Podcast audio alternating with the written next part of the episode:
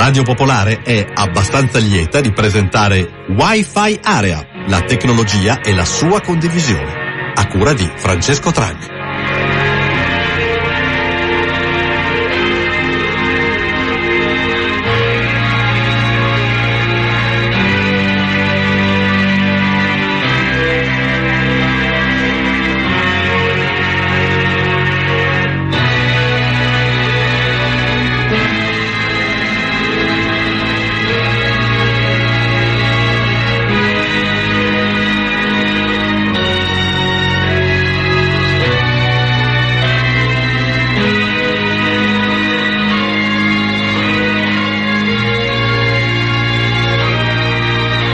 Fa di nuovo un certo effetto essere qui in diretta questa sera. Buonasera a tutti gli ascoltatori e le ascoltatrici di Radio Pop e questa è la seconda puntata di Wi-Fi Area, una trasmissione che come recita il sottotitolo si occupa di tecnologia e della sua condivisione. Buonasera.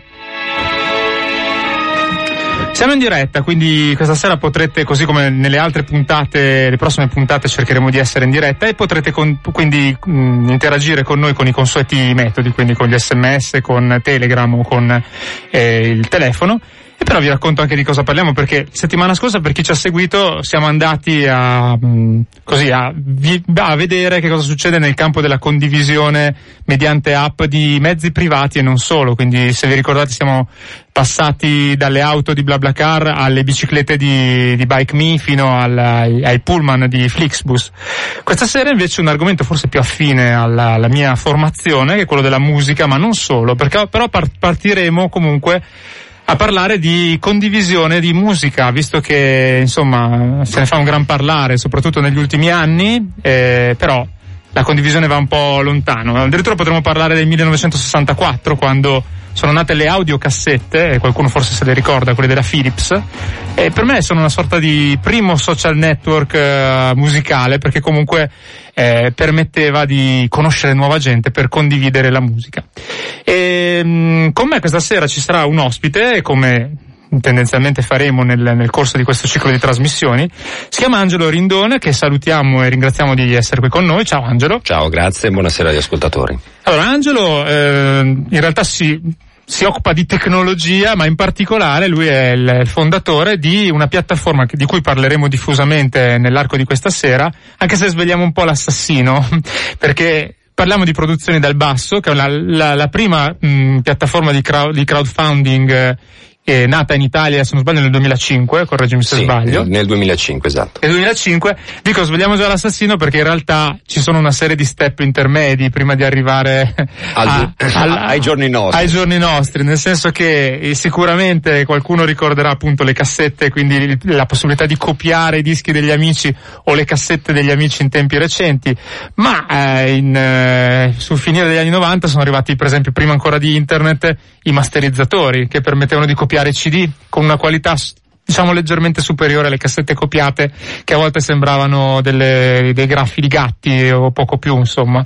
Poi dopo sono, delle, sono arrivate delle piattaforme di, di, condivisione, qualcuno forse ricorda con i primi eh, collegamenti ad internet a larga banda la diffusione di cose tipo Napster, eh, che è quella con cui cominciamo la nostra trasmissione e in realtà eh, la nostra trasmissione questa sera comincia con eh, un'intervista che è un po' datata perché è un'intervista del 2009 eh, perché nel 2009 è uscito un libro di, di Luca Castelli, giornalista eh, della stampa di Torino, che si chiamava ehm, eh, eh, che si chiamava La musica liberata e che eh, raccontava proprio la nascita della, della, musica liquida, quindi da Napster in poi. E da lì, con un frammento di un'intervista appunto del 2009, cominciamo per poi andare avanti con, eh, con quello che è venuto anche dopo il 2009, quindi fino al 2017.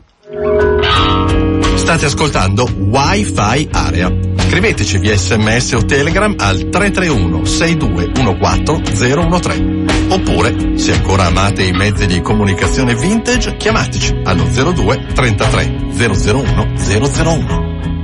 I, credo il padre di tutti i programmi di file sharing. Che è Napster, sì. Che è Napster. Che è un altro anniversario, che è la ragione per esatto. cui il libro è uscito in estate del, del 2009, perché Napster è stato distribuito da Sean Fanning, da questo, questo nerd. ragazzino nerd, sì, sì, diciottenne, sovrappeso, cappellino a baseball, pizza per terra, tutto, non credo un enorme successo con le ragazze, cioè questo ragazzino un po' così, eh, che a 18 anni nel, nel 99 distribuì questo piccolissimo software sviluppato con una rete di amici hacker eh, che essenzialmente rispondeva al problema del ok, eh, noi abbiamo scoperto che c'è un file che si chiama MP3 che è molto piccolo che permette di distribuire la musica su internet, però abbiamo il problema adesso di trovare questi file online. Come fare, come non fare? Eh, Fanning sapeva che lui sul suo computer per esempio aveva trasferito un sacco di musica sua in MP3 e pensava magari tutti i miei compagni hanno la stessa cosa, sarebbe bello mettere in, co- in collegamento questi, questi, hard disk e lo fece.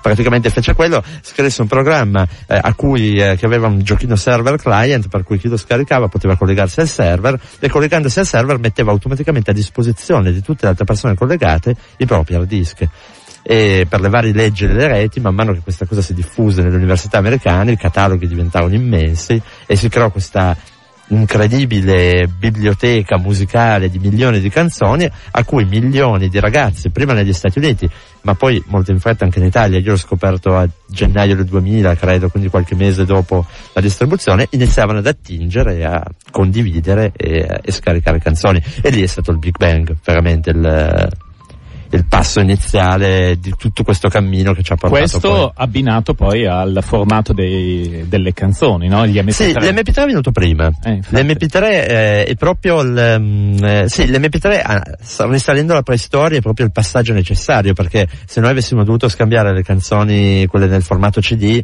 eh, campacavallo poi col, col, mm. col, col, col doppino telefonico esatto. cioè ci mettevi 10 ore a scaricare una canzone l'MP3 è un formato che risparmia un, un cioè, praticamente grande un decimo del, del, formato CD. Si può discutere poi sulla qualità, la non qualità, se ne discute molto, eh, però generalmente una qualità abbastanza accettabile, poi si dipende anche dal, dal, dal bitrate. Dal bitrate. E, uh, e quello è stato il, l'unione delle tre cose, diciamo, l'MP3, la banda che iniziava a allargare. La banda larga, dai. Eh, la mitica banda larga. Eh, siete stati voi responsabili esatto, in realtà esatto. in, in nuce del, ah. Eh, la banda larga e, e, e, poi il programma che univa queste due cose e te le, te le distribuiva in tutto il mondo. Beh, però ascolta, però c'è di mezzo anche un italiano, se capisco bene, no? Cioè, sull'inventore del formato MP3 si discute, no? Se fosse... Ti dirò di più, un eh. torinese, io vengo, forse ah. sarà capito che, che, vengo da Torino, è un, anzi un valsusino, un, un ingegnere del, del, dei centri di ricerca della Telecom, Leonardo Chiariglione, eh, che era praticamente a capo del, del MPG Group, si chiamava, è un gruppo che ehm, si occupava di standardizzare tutti questi nuovi formati digitali che stavano uscendo. Eh, in realtà lì c'è il solito giochino di eh, chi è stato il padre dell'MP3 chi no. Eh, molti giornali italiani lo chiamano il padre dell'MP3 perché è italiano, perché fa anche un po' fico il, il, il padre dell'MP3 in Italia, di qua di là. Eh, in realtà eh, il processo dell'MP3 è abbastanza oscuro della nascita, ci sono stati tantissimi laboratori che a partire dalla metà degli anni 80 hanno iniziato a cercare un algoritmo di compressione del, per, per appunto risparmiare spazio nei file digitali eh, uno di quelli che ha lavorato di più un tedesco che si chiama Karl-Heinz Brandenburg, che per molti giornali stranieri è il padre dell'MP3, soprattutto per quelli tedeschi, ma non solo per loro. E eh, alla fine tutti questi progetti sono stati mandati all'MPG eh, Group di Chiariglione che praticamente li ha fusi e da lì è venuto fuori lo standard MP3 che pian pianino, silenziosamente a metà degli anni 90 ha iniziato a distribuirsi su internet, metà anni 90 internet era università americana e poco più e, però si sa come vanno queste cose, gli studenti universitari se ne rendono conto, iniziano ad avere le pagine GeoCities dove possono costruire siti e mettere canzoni online e da lì il, i buoi sono usciti dal... Perché nel libro racconti che l'origine è, sostanzialmente, adesso se ricordo bene, è quella tizio che mise una pagina con dei link a dei brani degli Oasis. Eh, quella è l'origine del, delle incazzature del, eh, delle case discografiche. Cioè... Ma, okay. Posso raccontare sì. un episodio molto personale? Sì. Nel 94 anch'io avevo la mia paginetta web, non era su GeoCities ma era sul sito dell'Università di Padova. Ogni, ogni studente veniva data la possibilità di mettere la sua paginetta e anch'io come tanti altri probabilmente avevo i testi di alcuni cantanti in particolare c'era Branduardi, mi ricordo. E mi arrivò la lettera Avevi della la fiera EMI. dell'Est. lì, C'era eh. la fiera del- mi arrivò la lettera della- dell'università che mi girò quella della EMI, che sostanzialmente eh, diffidava l'università dal mettere testi con eh, copyright sopra su, su un sito Nel pubblico. 94, quindi eri un pioniere già. Ero del- nel 1994 era. Sì, perché all'inizio, tra l'altro, molte le case discografiche eh, erano preoccupate terribilmente all'inizio dai testi, dalle fotografie. Anche perché gli MP3 le- ai tempi io cioè, non la musica si vagheggiava questa ipotesi, ma non ehm, si pensava che fosse qualcosa come, come tutti i medium, i medium, medium, chiamiamolo come vogliamo, nuovi. ehm, non si riesce ancora a capire all'inizio che cosa potrebbero dare. E la musica, ma sì, chissà quando.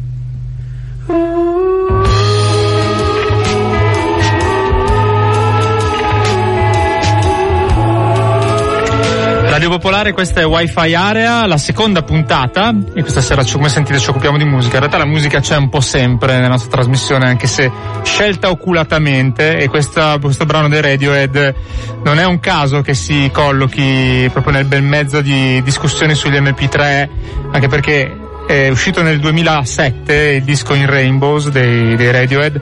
Fu il primo che non il primo in assoluto ma il primo di una band di un certo livello quindi Radiohead in questo caso che fu pubblicato senza passare da un'etichetta ma su un sito con la possibilità per chi lo voleva di indicare con quale cifra se lo voleva portare a casa. Quindi non so se c'è una definizione all you no What You Can Pay. Ma no, era, era un download con eh, agganciata una sorta di donation, come Sì, di esatto, donazione. Praticamente era date voi un valore al disco. Poi però, eh, tra l'altro andò molto bene, dichiarano dei Sì. numeri molto interessanti. Poi uscì anche il CD fisico. e poi eh. uscì il, vi- il vinile, il CD fisico e Sì. ci fu poi, insomma. Però no, effettivamente se non ricordo male i numeri... c- c'era un- una cifra interessante che era quella del valore del download medio che era piuttosto elevato, adesso non ricordo, però si avvicinava alla decina di euro mi sembra, eh, che Sì. non è, non è poco per un disco in cui puoi offrire anche un centesimo per scaricartelo. Ma ci sono alcune piattaforme che eh, utilizzano questo modello, ad esempio c'è una piattaforma che prendendo da produzioni dal basso e nascendo Mm.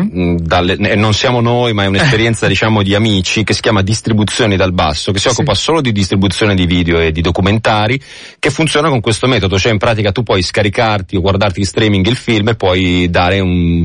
un La mancia tipo... sì, eh, eh, dare un qualcosa, diciamo così, che poi va al regista, eccetera, e il- gli importi che c'è un, un- come dire, c'è un prezzo minimo consigliato, una donazione Mm. minima consigliata, sono sempre più alti, molto spesso anche 10 volte più alti di quello consigliato. Quindi effettivamente c'è questa, è una dinamica che però non è stata ripetuta dai Radiohead, non so se questo è indicativo del fatto che va bene, ci Certo. abbiamo provato, ma come dire, torniamo a farlo come lo, come lo, come lo fanno facevamo prima. Senti, beh, invece riprendiamo un po' la, la nostra galoppata, nel senso che, vabbè, in questo frammento abbiamo mm, sentito insomma la- l'invenzione dell'MP3 che di fatto ha eh, sdoganato la possibilità di condividere la musica perché era un formato molto compresso, poi sono arrivati i sistemi di condivisione e poi cosa è successo nei primi anni 2000? Ma allora, innanzitutto è, è- è- è buona la- l'aggancio col tema della cassetta, perché Eh. la cassetta che tra l'altro fa parte di quella rivoluzione chiamata rivoluzione del magnetofono, no? Eh, che è un po' paragonabile a quella che, cioè a quello che ha fatto la cassetta nella musica era quello che aveva fatto il ciclo stilato, la fotocopiatrice Ah, nel mondo, certo, nel dei mondo delle fanzine, dei libri, del, delle- de- de- del punk, esempio proviamo a immaginare anche lì dove musica e fanzine avevano però eh, sostanzialmente quello che è successo con Napster, ovvero col, col, col software che tra il 99 e il 2001, perché poi Napster ha avuto una vita brevissima, è stato, Sì. Napster è stato chiuso nel luglio del 2001.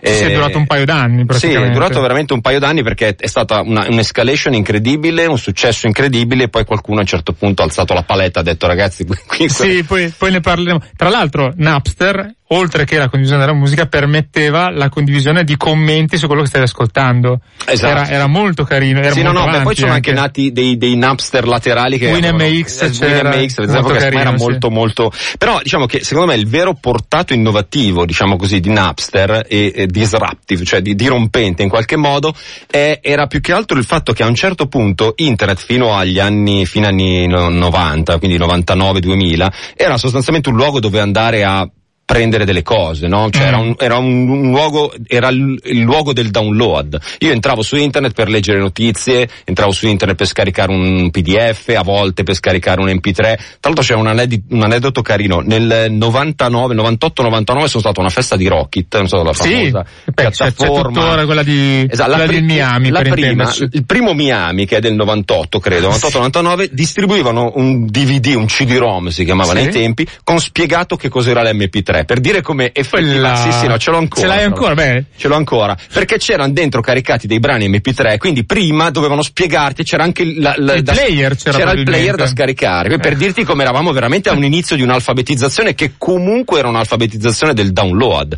Perché? Perché noi comunque eravamo ancora persone eh, de- eh, con un- una forma mentis novecentesca, no? Quindi andavamo in edicola a comprare il giornale. A nessuno veniva in mente che uno poteva andare in edicola a portare il suo giornale, che poi quello che sta succedendo adesso tutti i giorni con i social network, con i YouTube, con i Facebook, eccetera, eccetera. Perché noi oggi non siamo più solo, diciamo così, consumatori di contenuti, ma siamo anche produttori attivi di contenuti. Siamo quelli che si chiamano i prosumer. Produ- produciamo e, e- e- condividiamo ehm, e contenuti. E quindi sostanzialmente quest- Napster è stato un po', dal mio punto di vista, un po' un, un inizio di questa cosa, perché io effettivamente su Napster andavo sì a cercare musica, ma anche a condividerla. Anzi, tanto più avevo da condividere, tanto più ero, come dire, facilmente, cioè c'erano anche un dei sistemi di rating, questi, queste piattaforme avevano anche dei sistemi di rating che sostanzialmente favorivano chi aveva più roba da condividere e chi condivideva Mm. di più. Quindi è, è stato un inizio, diciamo così, di, di- di- di un, di un inizio di internet del download. Però in un momento in cui ancora la banda non, era, non permetteva grandi performance e non c'erano piattaforme per fare delle cose. Poi, mh, qui va, magari non lo so se hai se delle domande fermami, però io credo che poi mh, c'è stato un momento storico interessante che abbiamo vissuto tra l'altro anche qua in Italia, che è stato il luglio del 2001, quindi dopo i fatti di Genova, nel quale sostanzialmente le persone hanno cominciato ad avere un'esigenza ve- re- vera, reale, concreta, che non era solo ludica, quindi la musica, di voler condividere delle, delle informazioni, quindi dei file, dei video, Mm. delle foto, eccetera. Anche informazioni pesanti come i video. E lì sostanzialmente si è capito, e credo che io stesso ho cominciato a, a capire che internet non era nato per, come luogo del download, cioè non era l'edicola dove andare a comprare il giornale, ma era l'edicola dove andare a portare il giornale. E infatti molte delle persone che hanno, come dire, hanno vissuto i fatti di Genova che eh, e avevano magari registrato un video, avevano fatto delle foto, eccetera, eccetera, hanno cominciato a utilizzare un medium come Indymedia, che era un social network ante litteram, non so Sì. se te lo ricordi, Sì, sì, sì, certo. dove c'era una bacheca dove uno poteva postare liberamente delle robe, certo. cioè, era veramente un social network, poteva postare foto, video, eccetera, eccetera, mp3, musiche, e, e- e praticamente lì si sono riversate migliaia di persone, tra l'altro con una visibilità mondiale, perché i fatti di Genova hanno interessato il mondo e buona parte della documentazione che è stata utilizzata poi nei vari processi veniva da quella condivisione lì. Quindi in qualche modo paradossalmente i social network eh, non nascono dal cazzeggio e dal, dal ludico,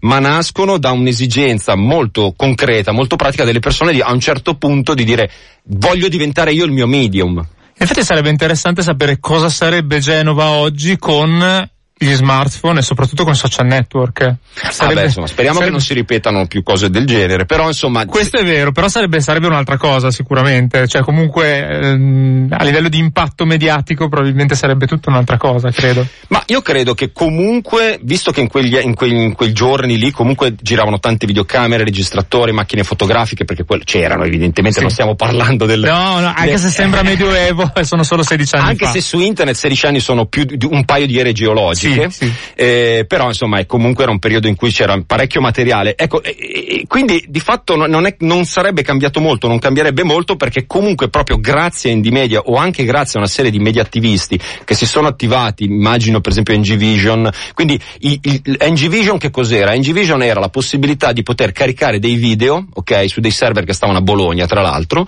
eh, ed era lo YouTube ante litteram, c'era YouTube prima di YouTube, così come in qualche modo Indie Media era un po' il Facebook, Twitter prima di Facebook, Twitter. Quindi esistevano già degli strumenti di condivisione, esistevano già, però erano soprattutto, venivano soprattutto da un, ambie- da un ambiente di mediattivismo, di hacking, eh, di, di queste robe qua. Poi a un certo punto invece è cominciato a, a- si è capito, anche perché poi sono arrivate, la, eh, si è detto prima, la banda larga, le connessioni fatte bene, e poi sono arrivati degli strumenti dall'America che effettivamente hanno cambiato in maniera radicale il modo di condividere i file e la musica in particolare. Mentre ci scrive al 331-6214013 Baba che ricorda invece Mule, che è arrivata dopo, ma in realtà Mule era semplicemente una trasposizione con metodi più furbi di quello che faceva, faceva già Napster prima, nel senso che venivano delocalizzati i server, quindi comunque in qualche modo era più facile sfuggire alla censura, e però comunque Sì, non- diciamo che con anche meno condivisione, ecco. Diciamo che secondo me dal punto di vista della condivisione della- dei file musicali quello che a un certo punto ha fatto un po' la differenza è stato BitTorrent sostanzialmente. Ah, sì, certo. L'arrivo di BitTorrent è stato lì un, un vero change perché eh, diciamo che non era un cambio di nome o un cambio di modo di, cioè BitTorrent in qualche modo era proprio una nuova tecnologia per condividere, quindi la polverizzazione dei file, il accedere in maniera multi Server Infatti, differenti, per certo. esempio se, se, mi- se non ricordo male su Napster il file comunque aveva un andamento progressivo, cioè io scaricavo dalla- dalla- dal minuto 1 al minuto E 10. non potevi scaricare contemporaneamente da più fonti, Esatto, mentre BitTorrent a un certo punto comincia a scaricare, addirittura io posso cominciare a scaricare dal minuto 10 perché trovo subito libero qualcuno che ha quel pezzo lì. Esatto. E quindi la Perché forza... la cosa tipica di Napster, di Napster era che arrivavi fino al 90%, poi non c'era nessuno che condivideva Esatto. l'ultimo pezzo e il tuo file rimaneva lì. Però la cosa bella era che potevi ascoltare i vero. primi tre minuti della canzone ugualmente, insomma. Comunque. E, e quindi direi che BitTorrent in qualche modo è stato un po' ad- e adesso, diciamo, oggi però vabbè, adesso poi magari ne parleremo dopo, sostanzialmente addirittura non c'è nemmeno più bisogno di andare a scaricare musica, ci sono strumenti come Spotify eccetera. E tra l'altro vor- vorrei anche dire una cosa che secondo me è interessante, il percepito del- dell'illegale, cioè quando noi utilizzavamo Napster eravamo consci comunque che stavamo facendo un po' i pirati da, da appartamento, no? Cioè eravamo consci che non si poteva fare, però lo facevamo, ma non si poteva fare. Oggi eh, di fatto non c'è nemmeno più bisogno di commetterlo questo, tra virgolette, reato di download. eh, Cari- cioè, ah, puoi ascoltare direttamente in Esatto. streaming. eh. Posso ascoltare in streaming da YouTube, posso ascoltare, mh, insomma, sostanzialmente oggi la radio dei ragazzi è sostanzialmente YouTube e non c'è neanche più questa, perché non è più un reato, perché ormai l'industria discografica ha capito che... È arre- si è arresa, poi infatti... se, se, se è arresa e no- no- non so se del, come dire, se, se- adesso la- lascio a- agli ascoltatori le considerazioni se è bene o male che sia così, però oggi per esempio io ho un figlio di 14 anni che nemmeno si pone il problema di comprarlo un CD eh, oppure di comprare la musica, per lui la musica è mi interessa questa canzone e me l'ascolto, quindi Invece ne parlavamo fuori onda, ma un altro è il tassello interessante che se ha avuto anche questo vita brevissima, poi arriveremo anche a tutto il discorso del crowdfunding, è eh, quello che è stato MySpace per la musica, che era un social network ante litteram che permetteva di scoprire gruppi e poterli commentare insieme agli amici, fondamentalmente tipo al bar, però poi è svanito nel nulla quando è arrivato Facebook. Beh, allora, diciamo non tanto ante litteram perché comunque era già, siamo già nella metà degli anni 2000. Sì, era forse 2004. Sì, 2006. 2004, eccetera. Quindi già eravamo, come, come dire, abbastanza in stato avanzato. Calcolate che per, per darvi delle coordinate spazio-temporali, YouTube è nato nel giugno del 2005, che se ci pensate comunque è strano perché immaginate che ha poco più di dieci anni, ma in realtà sembra che c'è sempre stato ed è difficile immaginare oggi un internet senza YouTube. Eh, diciamo che eh, MySpace è, è nato, era una sorta di Facebook, sì, una sorta di Facebook ante litteram, ognuno poteva aprire la sua pagina profilo, condividere delle cose, però... Ce l'hai, Angelo, la pagina profilo su MySpace? Mm, Mm. No, però non ho neanche quella su Facebook, quindi... Ah, va dire, bene. non- Ok. E- tieni fuori. però ai tempi lo seguivo, era interessante perché effettivamente era un fenomeno, era un fenomeno abbastanza interessante e soprattutto per la musica, cioè era, e- ecco diciamo che forse il motivo per cui non ha poi, come dire, mm, non è poi cresciuto e non è poi diventato il Facebook di oggi e quindi MySpace ce le ricordiamo come una roba del, del passato, è probabilmente perché si è troppo orientata verso la musica e, e- e quindi a, a un certo punto, come dire, è diventato un po' di nicchia. Aveva poi un- anche una un user experience, un- un'esperienza utente delle pagine molto macchinose, non fatte bene. A volte io mi ricordo che si aprivano dei profili MySpace dove partivano delle gif animati di sfondo che ti, ti, ti ti dovevi mettere gli occhiali da sole per guardarle. Cioè, diciamo che, ecco, c'era anche questo, questo tema che su MySpace si poteva personalizzare parecchio. E questo, come dire, è- è nel, nel, nel, nel- col passare del tempo si è scoperto che era un po' un male. Cioè, dai troppa libertà all'utente e ti troverai delle pagine profilo agghiacciati. Per, per esempio, il modello che adesso comunque è vincente, poi possiamo di- discutere se è buono o cattivo, è quello di Facebook o di Twitter. Cioè, in pratica, loro dettano le regole grafiche all'interno in cui poter mettere E quando le contenuti. cambiano c'è un po' di mugugno, ma poi alla fine è, è così, non è che ti puoi... Esatto, cioè non è che io posso decidere che da domani tu entri nel, nel mio profilo Facebook, che non ho comunque, però entri nel mio profilo Facebook e c'è una gif animata che ti illumina, che illumina lo schermo. A giorno. Eh, mentre su MySpace si poteva e questo mh, diciamo non è stato poi col tempo apprezzato, però è stato molto apprezzato dai musicisti che eh, comunque per esempio mh, ci sono anche musicisti abbastanza famosi, Luci della Centrale Elettrica, mi ricordo la prima volta che ho ascoltato il suo primissimo, eh, come dire, de- la sua demo era proprio su MySpace, quindi diciamo che MySpace è stato un po' anche un trampolino di lancio per alcuni musicisti. Senti, da tutto questo poi a un certo punto tu hai, hai deciso di fare una cosa che adesso è abbastanza comune. A parte che spieghiamo cos'è il crowdfunding, che magari non tutti lo sanno. Sì, sostanzialmente il crowdfunding è quella roba che abbiamo raccontato fino adesso, però con i soldi, cioè in pratica, ed è nata, ed è nata un po' eh, proprio perché io in quegli anni lì, negli anni diciamo 2001, quindi come, come raccontavo prima, Indie Media, ehm, ECN, esperimenti, primi, primi esperimenti di, di, di, di socializzazione dei, dei, dei saperi, di condivisione di file e di contenuti, eh, sostanzialmente in quel periodo lì eh, eh, io io mh, lavoravo anche, cioè nel senso mi davo da fare con dei primi esperimenti di radio in streaming, radio autistici, autistici inventati, quindi c'è veramente un po' un periodo molto proficuo, un humus molto Mm. proficuo e interessante in cui si me- gettavano le basi di quello che sarebbe poi stato. Una delle domande che mi ponevo spesso, perché intervistavo poi molti musicisti, molte, molte etichette, molte case discografiche, c'era una gran voglia di disintermediare, quindi i musicisti dicevano io voglio farmi il mio disco, non ho bisogno della casa discografica e allora cominciano, ecco perché poi questi MySpace ad esempio molti musicisti la usavano come una sorta di, di casa discografica disintermediata per farsi conoscere. La domanda che mi, che mi ponevo spesso era ma poi però alla fine come, come stanno in piedi questa cosa dal punto di vista economico? Se io ho un progetto, voglio stampare un disco, eccetera, io tra l'altro sono collezionista di dischi in vinile, quindi mi ponevo anche l'exit, come dire, fisico del disco, eccetera. Mi chiedo come, come poi alla fine però tutto viene condiviso, tutto è dematerializzato, tutto è online, però poi alla fine e quindi a un certo punto ho, immaginato una sorta di, di, di piattaforma internet che si chiama appunto Produzioni dal Basso, che per, potesse permettere ad artisti, musicisti, ma non solo, anche scrittori, videomaker, eccetera, di poter proporre un'idea, un progetto e di raccogliere dai fan eh, o dagli amici o dalla community sostanzialmente i fondi per poter realizzare quel progetto che, che hai in mente. Questa cosa ovviamente 15 anni fa, eh, come dire, era un po', era un po' visionaria, però non so, cioè nel senso più che visionaria era una cosa veramente improponibile, anche perché appunto, ehm, non essendoci i vari Facebook, YouTube, i telefonini come ci sono adesso, eccetera, era quasi impensabile. Infatti molti mi dicevano, ma come puoi pensare che una persona carichi un'idea su internet e delle persone gli diano i soldi? È impensabile. E infatti, di fatto poi ho trovato però quattro amici pazzi come me che mi hanno dato una mano a mettere in piedi la piattaforma, che è nata nel gennaio del 2015 e incredibile ma vero, nonostante, cioè, a, a- a- a scapito anche direi di MySpace è ancora, in- è ancora, è ancora viva, esiste ed è molto utilizzata, ha più di 140.000 utenti iscritti, ha transato più di 5 milioni di euro, eh, finanziato migliaia e migliaia di progetti, quindi c'è una piattaforma che oggi è più viva che mai e il crowdfunding in effetti in questo momento è uno strumento molto utilizzato e molto conosciuto. Bene, ci prendiamo una pausa musicale adesso con un altro gruppo, si chiamano Numero 6, che arrivano da Genova, c'entra con l'internet perché nel, eh, nel 2009 eh, chiesero via internet a un grande musicista americano che era Bonnie Prince Billy di una collaborazione e lui gli rispose e pur non essendosi mai incontrati nacque questo da piccolissimi pezzi che insomma ecco un brano molto, molto bello. Numero 6, la voce è quella di Bonnie Prince Billy.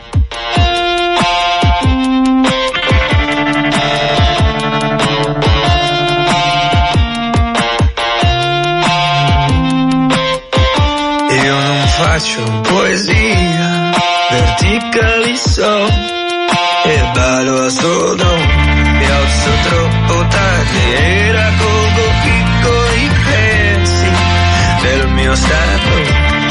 64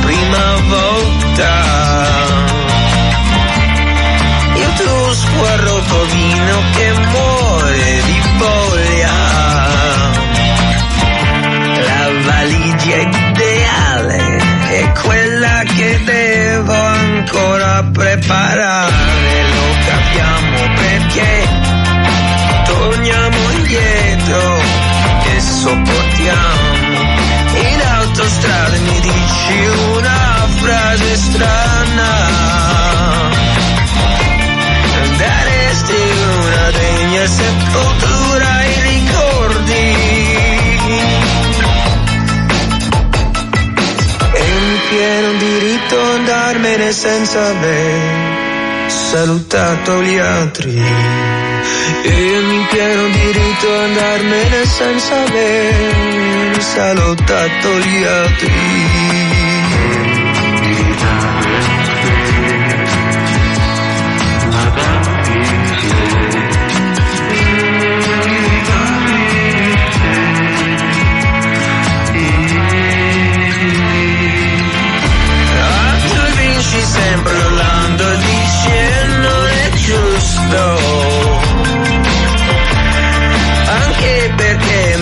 stai gridando da un'ora. Io non faccio poesia, critica lì so. Ne vado a solo, mi alzo troppo tardi e da piccolissimi pezzi.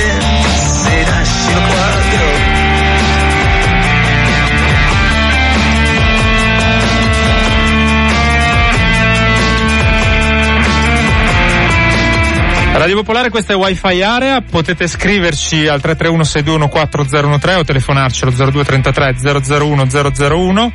Oggi parliamo di condivisione di musica, di progetti legati non soltanto alla musica, insieme ad Angelo Rindone che di produzione dal basso ci ha già raccontato qualcosa. In realtà adesso gli chiedo anche che altre piattaforme ci sono in giro in, Ita- in Italia e non solo che fanno questo tipo di condivisione di, di crowdfunding. Ma allora, innanzitutto ce ne sono migliaia e migliaia nel mondo, Eh. solo 70 in Italia per dire. Quindi... 70, io conosco le più famose allora evidentemente. No, beh, infatti, in effetti, cioè, ce ne sono 70 poi che, mh, diciamo, diciamo, rilevanti meno. Beh, vi segnalo però, eh, come dire, una piattaforma che si chiama Music Razer, Mhm. tra l'altro fondata da Gulino di Marta dei Tubi, Ah, eh, ok. o Marta sui tubi. Marta sui tubi. Marta sui tubi, chiedo scusa, e- ed è una piattaforma di crowdfunding verticale dedicata alla musica. Quindi diciamo che la produzione del basso è una piattaforma dove potete trovare da, eh, dal libro dei Wuming al disco, di, insomma, alla musica, insomma, ai video, c'è veramente di tutto, al progetto sociale, progetto culturale,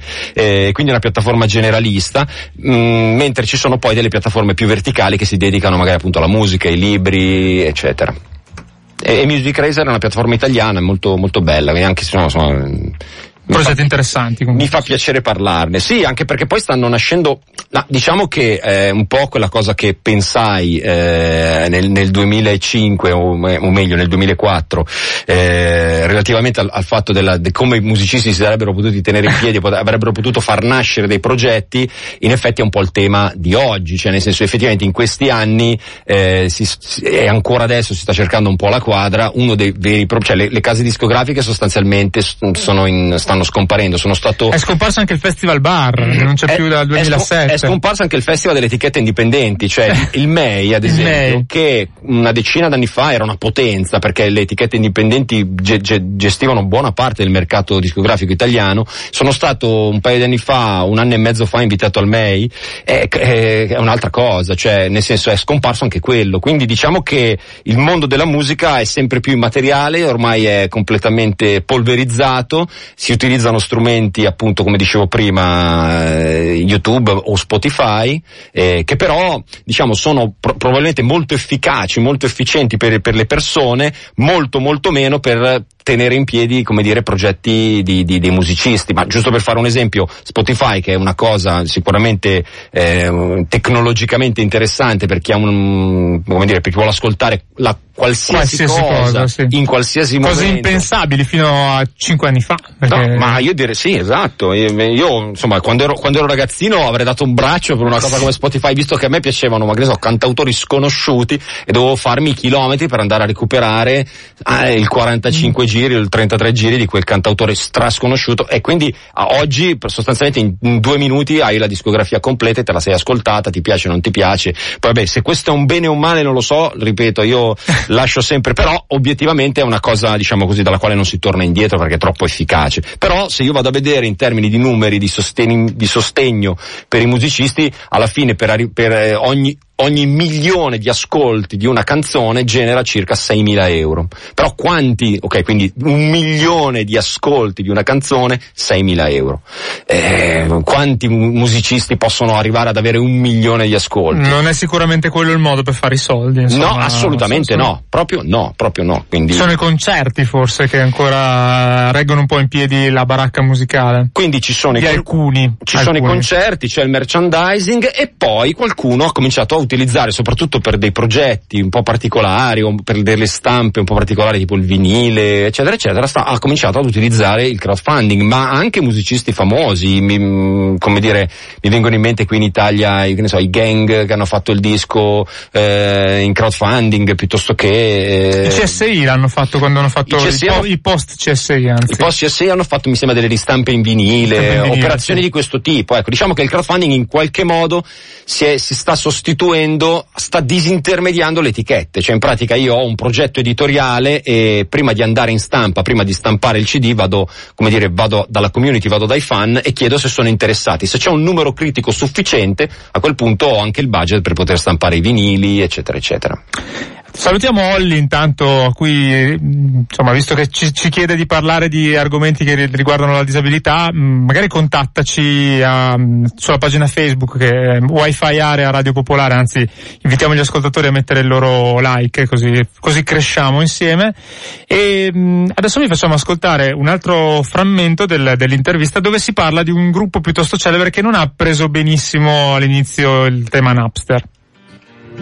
State ascoltando Wi-Fi Area. Scriveteci via sms o telegram al 331 6214 013. Oppure, se ancora amate i mezzi di comunicazione vintage, chiamateci allo 02 33 001 001. Quindi, eh, riprendendo un po' i fili del, del discorso, siamo passati in realtà a qualcosa di, di diverso rispetto a, a, a quello da cui siamo partiti, nel senso che all'inizio c'era la condivisione che era un po' l'evoluzione più veloce e più facile di quello che si faceva ai tempi del liceo, no? Alla fine. Sì, eh, Napster ha un po', non so, nutrito l'istinto pavloviano delle persone, del, eh, del condividere e del procurarsi canzoni. Eh, c'è poco da dire, eh, uno che mh, era abituato a faticare molto per riuscire a rintracciare delle canzoni perché non aveva i soldi per comprare magari tanti dischi. O non aveva abbastanza amici. O non aveva magari amici, appunto era solo, triste, e eh, trovandosi di fronte a una cosa come Napster in cui chi se ne frega dei soldi, chi se ne frega degli amici, c'è tutto, c'è tutto lì dentro. Eh, il primo istinto è stato quello appunto di condividere e, eh, e scaricare, scaricare musica. Eh, già eh, c'è da dire che Napster aveva queste cosiddette stanze in cui, stanze virtuali in cui tu mentre scaricavi qualcosa potevi chiacchierare con altri utenti eh, dall'altra parte del, del computer, dall'altra parte del mondo, che era già in, in embrione un'idea di qualcosa di social più. Web, è un'idea social di... forum. Sì, perché c'è questa idea che la musica sia bello chiacchierare anche della musica, Sì. cioè parlare, io sto scaricando magari da te il disco di Radiohead e parliamo un po' di Radiohead, cosa ne pensi, me lo consigli, cos'altro mi consigli. Ma poi E- se non ricordo male eh, c'era anche un'altra cosa che contraddistingueva Napster da altre cose più a- anonime, diciamo, che tu potevi decidere quali utenti, a quali utenti dare priorità, no? Sì, potevi scegliere, manipolare diciamo le code. Era, era c'è da dire un sistema di peer-to-peer molto arcaico. Cioè, per esempio, tu potevi scaricare solo da una persona in, eh, sing- sing- la, la singola canzone la, la- la scaricavi da una canzone, da, pardon, la singola canzone la scaricavi da una persona. Eh, man mano si sono sviluppati dei, dei sistemi molto più sofisticati per cui eh, sono talmente geniali che tu gli dici la canzone loro non ti dicono neanche da chi la prendono, vanno a prendere un, un pezzo di qua, un pezzo di là, eh, Sì, e o te la 4-5 scaricano in due utenti contemporaneamente. Sì, sì. Quindi eh, Napster era, era più personale, addirittura più eh, vedevi da chi la scaricavi, potevi direttamente contattarlo in chat ed è tra l'altro un qualcosa che è durato pochissimo perché lanciato nel 99, nel 2000 hanno già iniziato a saccagnare in- nei tribunali e nell'estate del 2001 Ma è- proviamo, è ascolta, proviamo a raccontare qualcosa di divertente. Com'è che hanno reagito i Metallica, o meglio soprattutto il batterista dei Metallica? È leggendaria quella. Eh. No, i Metallica hanno, ma il bello è stato che eh, effettivamente nel 2000 nessuno si aspettava qualcosa del genere, era la manna per i ragazzini, per gli appassionati, era il terrore eh, ah, istintivo per, per le case discografiche, si iniziava a discutere sui giornali, non si capiva neanche di che cosa si stesse parlando. E il batterista dei Metallica, Lars Ulrich, fu il primo mh, a dire pubblicamente a noi non piace. cioè a noi questa cosa qua non piace. E fece qualcosa di più, visto che già si capiva che era difficile chiudere il servizio perché responsabilità era in, diretta, non si sapeva mai come agire, il batterista di Metallica semplicemente si presentò alla sede di Napster un giorno Con eh, con la limousine, con l'avvocato e con una serie di decine di scatoloni Eh. in cui c'erano su dei fogli gli elenchi di tutti i singoli utenti che tramite qualche società avevano, avevano intracciato eh, su una- che, che su Napster condividevano la musica dei Metallica, le canzoni Metallica. Adesso sembra una cosa Eh, anacronistica proprio. Che eh. no, è qualcosa che tra l'altro è anche lì fenomenale nel mix digitale cartaceo, perché era arrivato questi Esatto. scatoloni di carta e, ed si era trovato in una situazione per cui era entrato in questo, in questo edificio nella Silicon Valley, quindi queste, queste strutture nate proprio per, per la diffusione della rete, delle, delle tecnologie digitali, era salito al piano di Napster e si era trovato di fronte all'ambiente, classico ambiente giovanile con eh, tutti i ragazzini con le t-shirt dei gruppi musicali, berrettini, magari c'era pure il calcio balilla lì dietro, eh, ragazzini che si vedono arrivare Lars Ulrich tutto incacchiato, vestito bene, con le scatoloni, e sono andati a chiedergli l'autografo.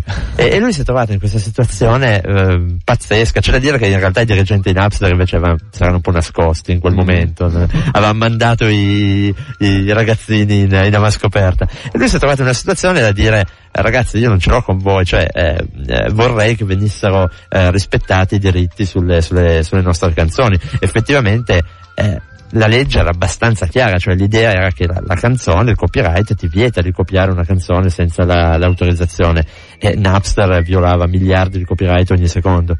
E, eh, no, la cosa triste per i Metallica è che non finì con un aneddoto così gustoso. I Metallica divennero la nemesi proprio del, del popolo di internet online. Io mi ricordo dei giochini in cui praticamente prendevi a pugni al Surric, oppure Hetfield veniva rappresentato, il cantante veniva rappresentato un po' come uno scimmione che diceva solo grrr, grrr, cosa di questo tipo.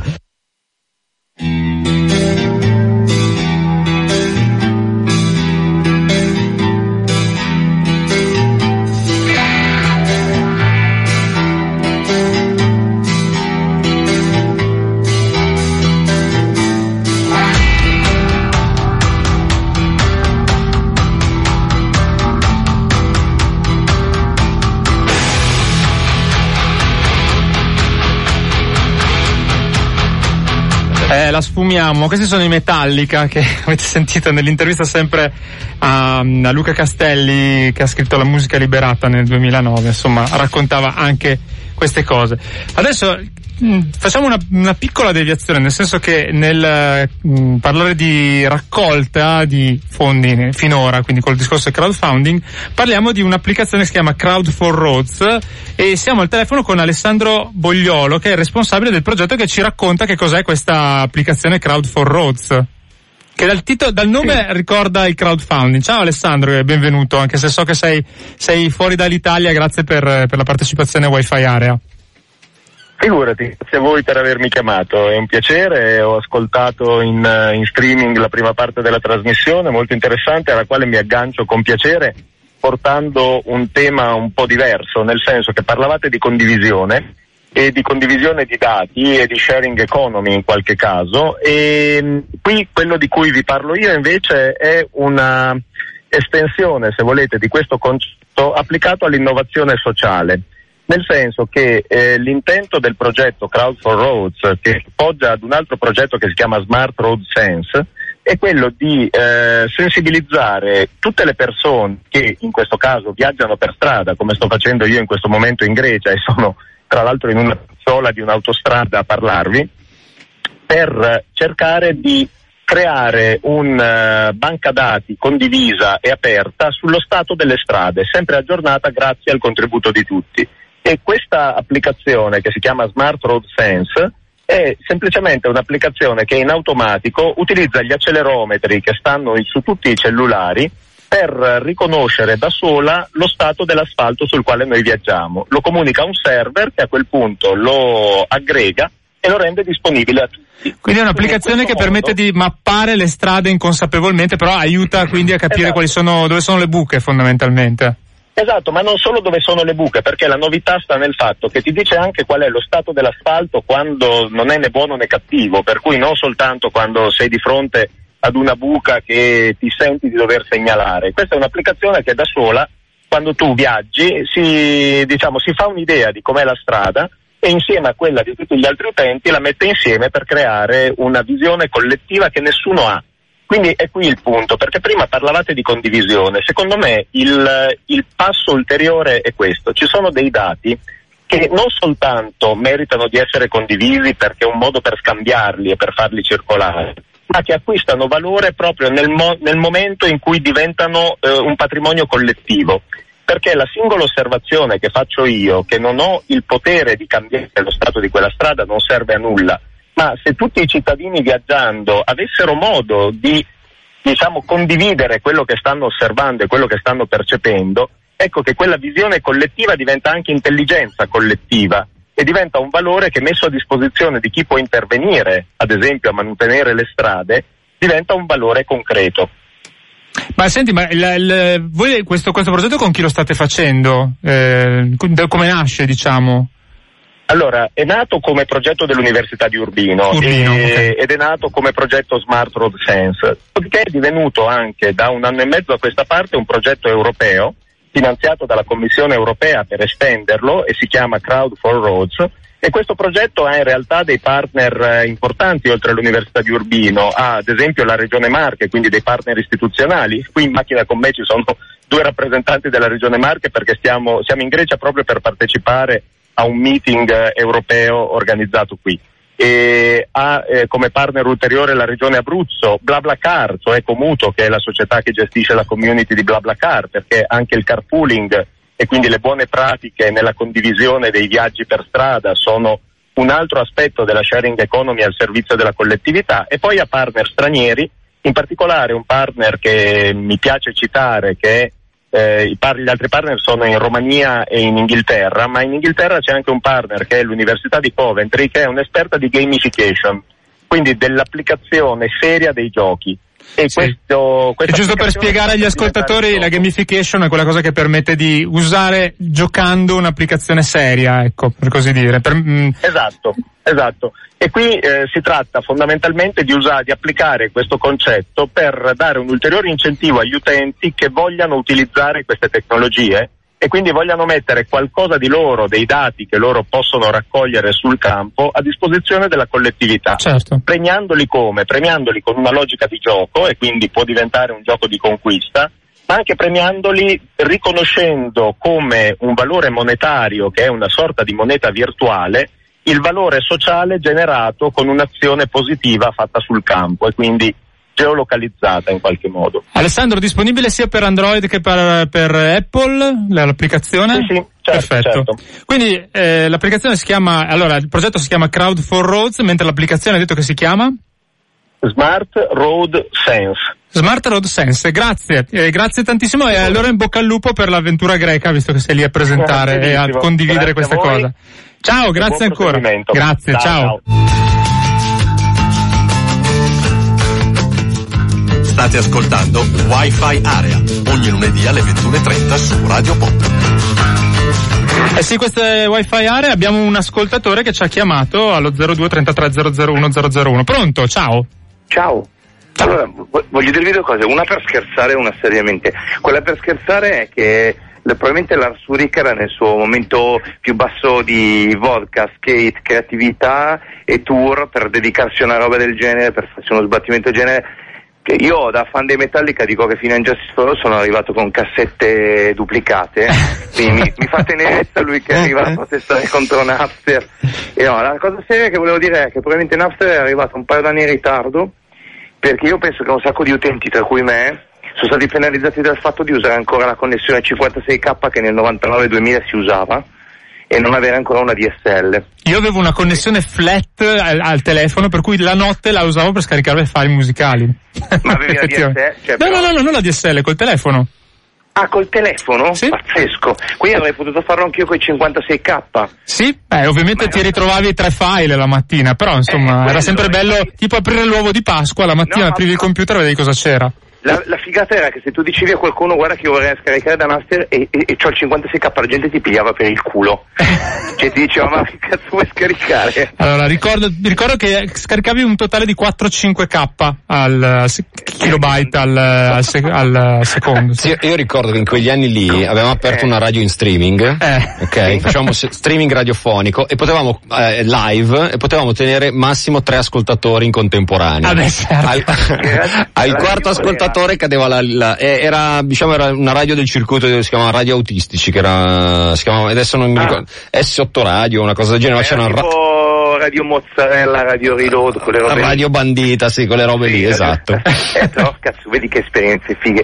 Questa roba qui secondo me se fosse arrivata due o tre anni dopo poteva avere tutt'altro impatto. Allora sì che Urek doveva mettersi a piangere. Però, però posso dirti una cosa, è vero, Sì. è assolutamente vero, però ai tempi, quando veramente eravamo pionieri con i modem a 56k a fare streaming, eh, come dire, lo facevamo con tantissima passione. Adesso che effettivamente io, chiunque può, perché tutti ormai hanno bande larghe, fibre, eccetera, eccetera, è quasi...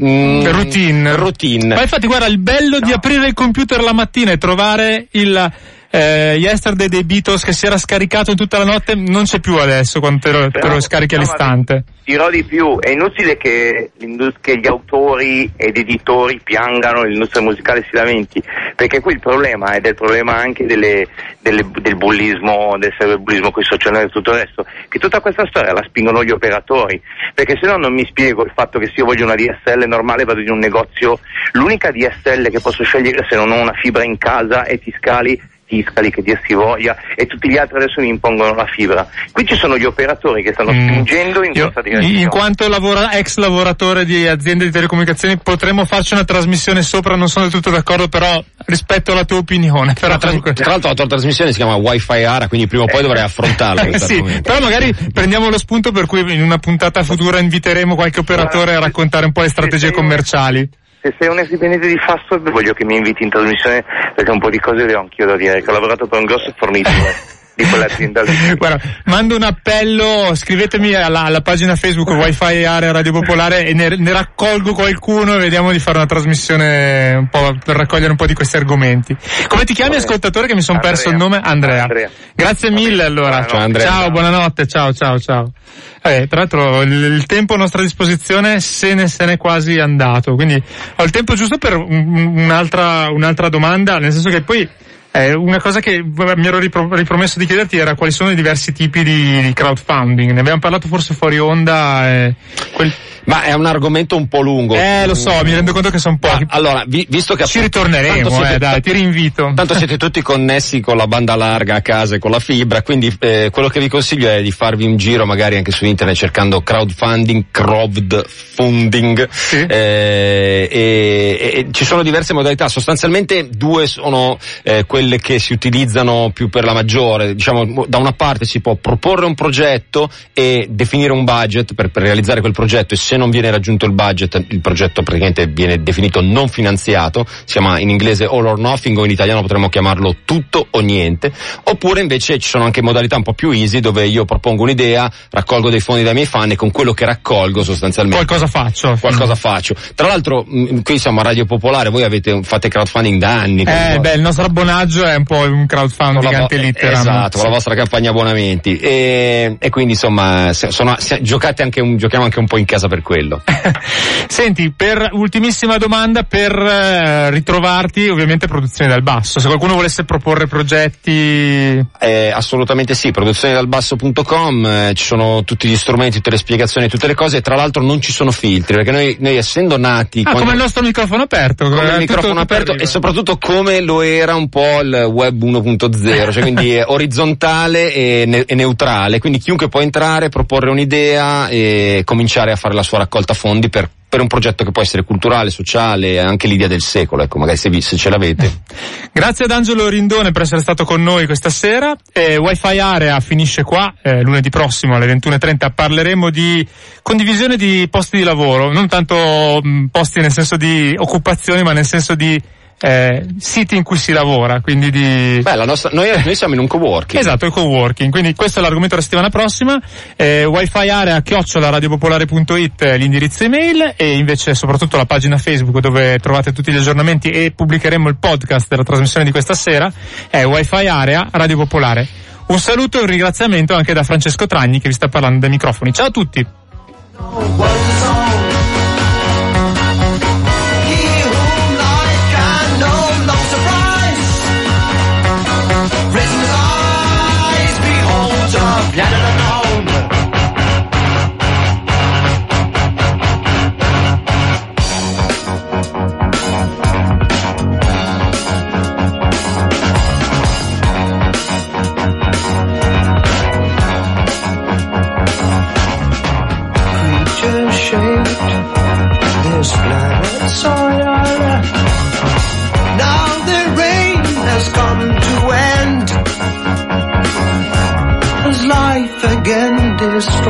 Life?